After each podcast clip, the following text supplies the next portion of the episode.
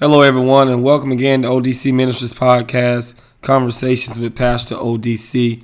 We're again so elated to have you as a part of our listening audience, and we pray that you are being blessed and encouraged by each episode we produce. Again, you can find us on all major podcast platforms, including Google Music Play, Apple Podcasts, Spotify, Castbox, and others. Also, you can follow us on Facebook at ODC Ministries or online at our website www.pastorodc.com. Today, when I was teaching my class, we were talking about an era in church history where there seemed to be a transition from the apostles and pastors being more focused upon just the central message of the gospel being proclaimed to um, a more intellectual approach, a more philosophical approach, in which they presented the gospel, but in a way that paralleled with the philosophies of the day. While it seemed as if this may have been an era, looking back in retrospect, it is simply the church responding to a change in culture. At that time, Greek philosophy and mythology began to become the dominating influence on society. Therefore, preachers and pastors began to read Greek philosophy, read Greek classical literature, to be able to present the gospel in a way that the culture could identify with. They did not change their message, but they changed their methods. It was the same message with just a new flavor in order to reach the people in their cultural setting. This week, in that same vein, I was sitting with members of our young group at our church. And they began to ask me did I listen to any rap. And I said, not really. And I asked them what are they listening to. And they began to name off a couple of artists that they listen to, them and their friends, part of their hip hop rap culture. So then I asked, could I listen to it? And of course, they didn't want me to listen at first because there was some language um, that they know they did not learn in Sunday school in the songs. But I said, if you're listening to it, I want to listen to what you're listening to. They began to take me to YouTube pages of rappers like JayDaYoungan and NBA Youngboy. I began to hear songs like Broken Promises and others. As I began to listen to the lyrics of these songs, it was hard for me to really understand what exactly is the message of the song. Therefore, I asked the question, what is he trying to communicate? And they said, well, you know, he's just talking about his life. He's just talking about the things he's been through. I said, well, what do you like about the lyrics? What do you get from the song? He says, I, I just like the beat. I just like I like him. I like his style. So it wasn't so much the lyrics that was communicating the message, but this young man was captivating the young generation because he's simply sharing his story. This has been something that has been going on in rap culture, even going back to the days of West Coast, East Coast beefing. It was simply artists growing up in sometimes turbulent environments, trying to figure out a way to express their frustrations to vent what they were feeling. It was a way of them being able to release aggression in a positive way. But just like JayDaYoungan and NBA Youngboy, rappers back in the day also would tell their stories simply about what they were experiencing. And they captivated a generation by simply telling their story. Here's the problem with the story young people are oftentimes enamored with these artists and begin to glorify their stories when there's nothing really redemptive about the story. There's nothing really about how to get out of certain situations, how to change the culture that one finds his or herself in. And therefore, we hear your story, but there's no redemptive nature within the story. But I suggest you, friends, that just like JayDaYoungan and NBA Youngboy, just like Tupac and Biggie, all had stories to share that captivated their audience, captivated their generation, we too have a story to share. We too have a story that talks about how we were able to overcome obstacles, a story that's played with difficulties and setbacks, and a story that's played with disappointments and sometimes frustrations, and oftentimes not even knowing how we were going to get out of the situation we find ourselves in. The only difference between their story and our story is that we have a redemptive story.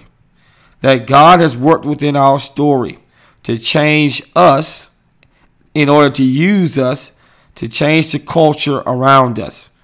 That there's a redemptive element to our story. Church language, we call this a testimony. And I believe that just as J.J. Youngin and NBA Youngboy, Biggie and Tupac captivated their generation and won a large following by sharing their story, we too have the ability to captivate people's minds and hearts by simply sharing our stories of what God has done in our lives, which focuses on our brokenness, but then after focusing on our brokenness, point us to the love and the mercy and the grace that we can only find in Jesus Christ. Your story is powerful. Your testimony is captivating. None of you look like what you've been through. None of you have told everything about the hidden places that God has delivered you from, about the pain that you've experienced that no one has ever seen because you never cried about it publicly, but you definitely have a story to tell. No one knows that there were times where you didn't know how you were going to make it, and there were times when the bottom was about to fall out on you, and there was times where it seemed as if your world was closing in all around you. No one knows it because we don't share it. But if we share it, we can show how God has worked redemptively within our lives' narrative to not only pick us up and turn us around, but to enable us to change the world around us. There's something redemptive about our stories. There's power in our stories, and we should share our stories. This is what Paul does in Acts chapter 22, chapter 24, and Acts chapter 26. Paul, on these three occasions, in three different settings, in three different chapters in the scripture, he shares his testimony about what God did in his life, how God changed his narrative, how God changed his story.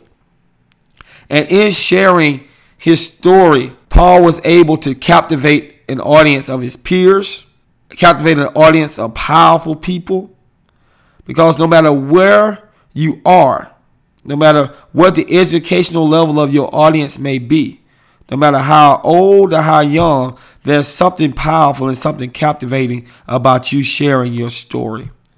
Paul shares this story in these three times. And each time it's a moving experience to hear Paul just simply pour out his heart and show how God has worked redemptively within his life. He shares this story for two reasons, and two reasons why I think that you and I should share our stories. First, he shares it for others. Others are captivated by your story. Not just the positives, not just the things that you got right, not just your sunny days and not just your proud moments. People are also captivated by the times where you were ashamed, the times where you hung your head, the times where you felt broken and heartbroken the times where your spirit had been crushed. All of these are things that we can share, and others need to hear it. Not only because it captivates them, but it shows them that the same way God worked redemptively within our lives, He can also work redemptively within their lives as well. The same way God changed their narrative and changed our narrative and changed our stories, He's able to change your narrative and your story as well. There's something powerful about the story. Again, look at how young people listen to rappers just talk about their experience. Why?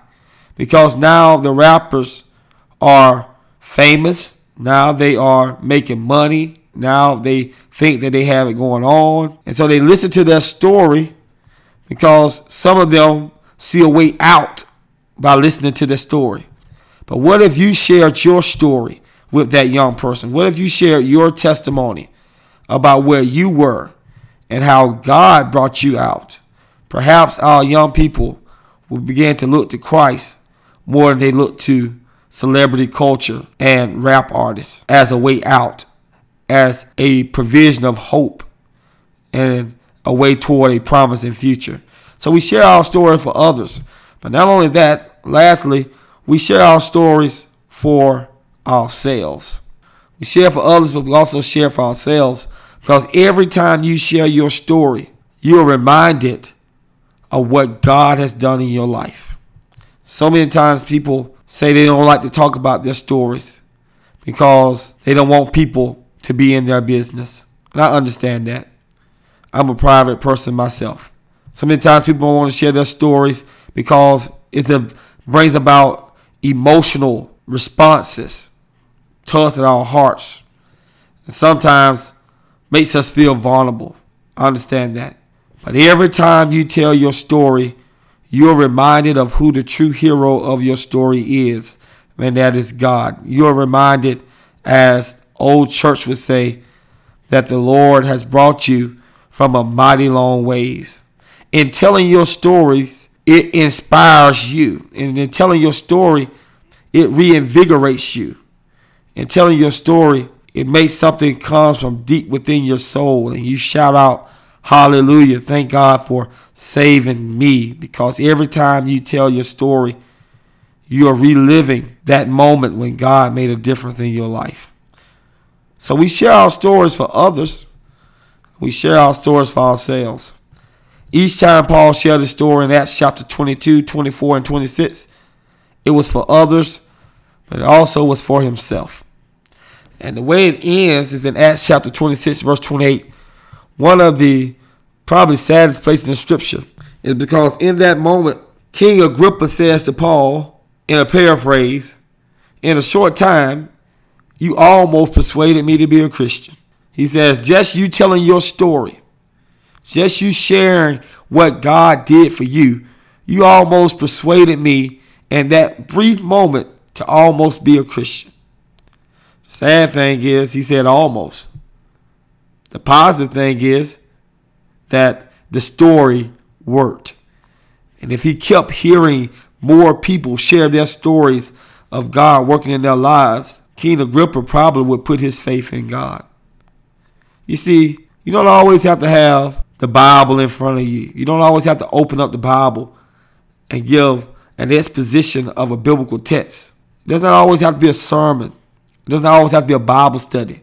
Sometimes just sharing your story is enough to make someone give their life to Christ, to make someone see a better alternative, to make someone see a way out. And just like rappers entertain and captivate audiences by spitting lyrics about their story, you too have a story, a redemptive story, a story of hope a story of restoration, a story of promise, and a future. Share your story because someone will be captivated by it. And prayerfully, someone will be, will be changed. Let's pray together. Father, thank you for this time together, Lord, and we thank you that you have worked in all of our lives. That we all have a story, a story that points to you as our Redeemer, as our Savior points to you as the way out of no way. And so, Lord, I pray that for every believer who hears this podcast, that they will go and share their story, share their testimony, to be able to captivate the heart and the mind of some young person or some person that's young at heart, to show them a better way, to show them that the same God who did it for them can also do it for others. So, Lord, I pray that we will share our stories so that others can hear it and be encouraged. But also, Lord, I pray that we share our stories so that we ourselves can be reminded of what you have done for us. You have been really good to us. You brought us, you changed us, you're protecting us, you're carrying us, and you're using us. And so, Lord, as we share our stories with others, we're reminded to give you praise for what you are doing and what you have done and what you're going to do in our lives. So I pray for every person. If there's someone here on this podcast that may not have that experience for you, where you change their narrative, Lord, I pray that they will be like Agrippa. They will hear someone else's story. But not just one story, but they will have believers constantly sharing their stories over and over again until they finally put their faith in you. Thank you for the power of our stories. Thank you for the transformative power of our testimony. Help us to share it with gladness. In Jesus' name, amen. Thank you again for listening. Until next time, God bless you.